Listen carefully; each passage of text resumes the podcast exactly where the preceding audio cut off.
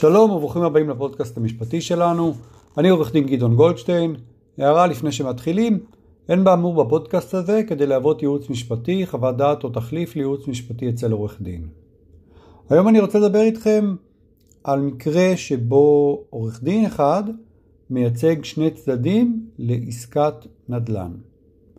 לא מעט אנשים שעושים עסקה של רכישה או מכירה של דירה או כל נכס נדל"ני אחר, חולפת בראשם המחשבה, רגע, אולי עורך הדין שמייצג את המוכרים מייצג גם אותנו הקונים, או להפך.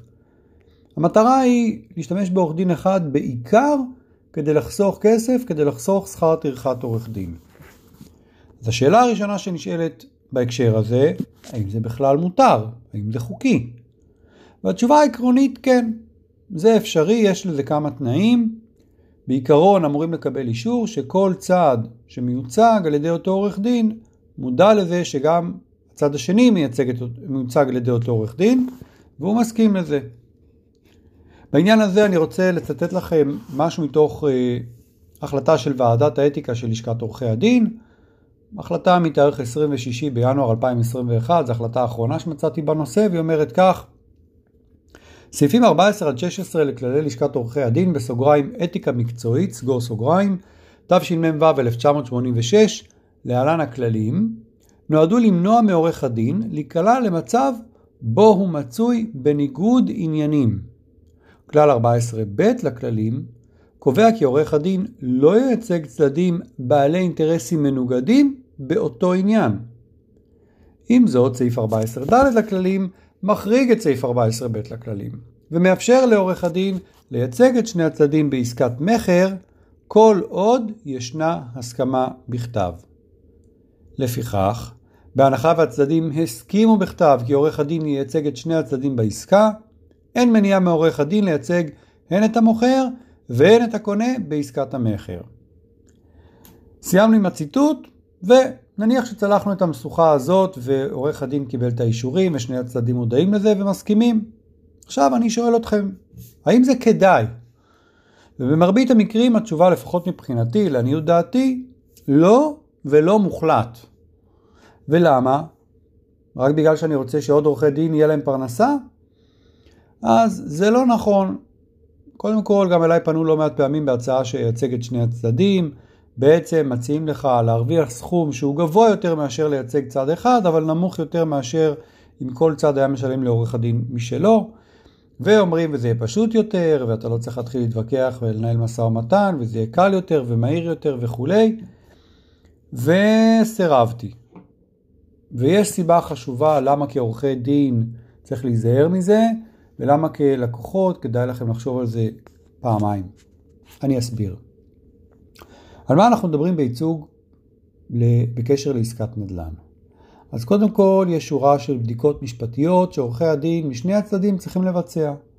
והבדיקות האלה משתנות לפי זהות הצדדים לעסקה, סוג הנכס, הקרקע, היכולת ש... איך היא רשומה בעצם, יכולת מימון הנכס, העסקה וכו' וכו'. ולאחר מכן, או מיד לאחר מכן, גם מנהלים משא ומתן על חתימת החוזה, על תנאי החוזה. ויש התנהלות של לאחר חתימת החוזה, עד להעברת הזכויות על שם הקונה בטאבו, ברשות מקרקעי ישראל, או בחברה המשכנת, או איפה שהזכויות האלה לא רשומות. ויש גם מה שקורה לאחר העסקה ולאחר העברת הזכויות. זה לא תמיד נגמר שם.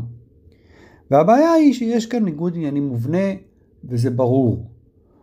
כי עורך הדין שמייצג את המוכרים אמור לשמור על האינטרסים של המוכרים ולצמצם סיכונים שקשורים בהם. הם צריכים לקבל כסף ולא לשלם מיסים מיותרים ועוד כהנה וכהנה. וכך גם מהצד של הקונים, עורך הדין שמייצג את הקונים צריך לדאוג לקונים, שהזכויות יועברו על שמם, שלא ישלמו יותר ממה שהתכוונו, יש לנו חשיפות מס, יש לנו עוד הרבה מאוד דברים. ולא תמיד אפשר לייצר סעיפים שהם בהכרח הסעיפים המיטביים או הכי טובים לשני הצדדים, כאשר אתה, בטח כאשר אתה מייצג את שני הצדדים לעסקה. בעיקרון בעסקה רגילה פער הכוחות והיכולות של הצדדים הוא זה שמכתיב לנו איך יראו בסוף חלק מסעיפי החוזה. ולכן לי לא ברור איך עורך דין יכול בו זמנית לנסח הסכם שיגן באותה מידה ובאותה רמה גם על הקונים וגם על המוכרים. אבל אתם יודעים מה, נניח שגם את המשוכה הזאת עברנו. נניח שהכל היה בסדר עד עכשיו, עורך הדין קיבל אישור משני הצדדים לייצג אותם, והתחיל ועשה את הבדיקות ומצא שהכל תקין, ואפילו ניסח הסכם, ככה עשה משא ומתן עם עצמו, ניסח הסכם שבו יש סעיפים הגונים או הוגנים לשני הצדדים. אפילו אם לא סעיפים הכי טובים שאפשר היה לקבל, הם מספיק הוגנים בשביל שאפשר להתקדם בצורה בטוחה בעסקה. מה יכול לקרות בשלב הבא? אז אני למשל נתקלתי לא אחת בעורכי דין שעשו את הטעות הזאת, לקחו ייצוג של שני צדדים לאותה עסקה.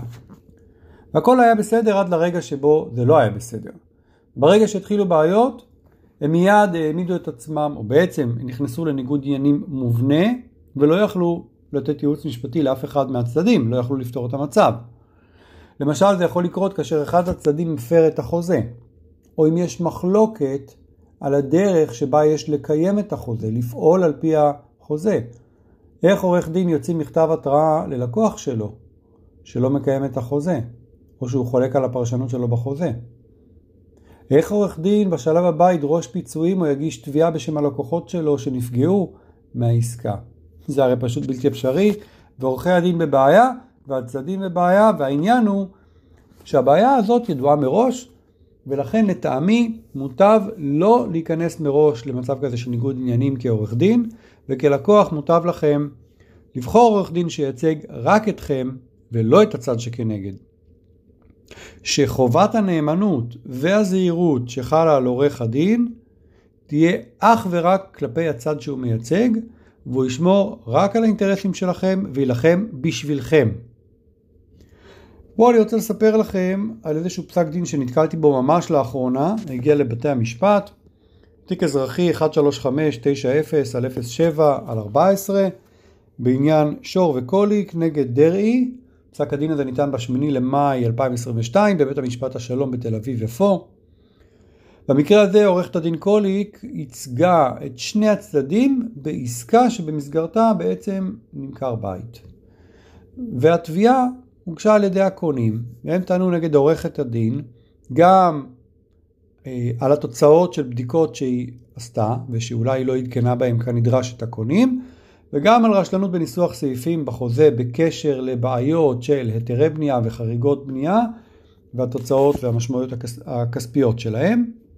ובחרתי לכם ציטוט מתוך דברי השופט, שבעצם מייצג את הטענה שלי בפודקאסט הזה, ואומר כך, ואני מתחיל בציטוט: קרן לקחה על עצמה מראש משימה מאתגרת, בכך שהיא ייצגה את שני הצדדים בהסכם.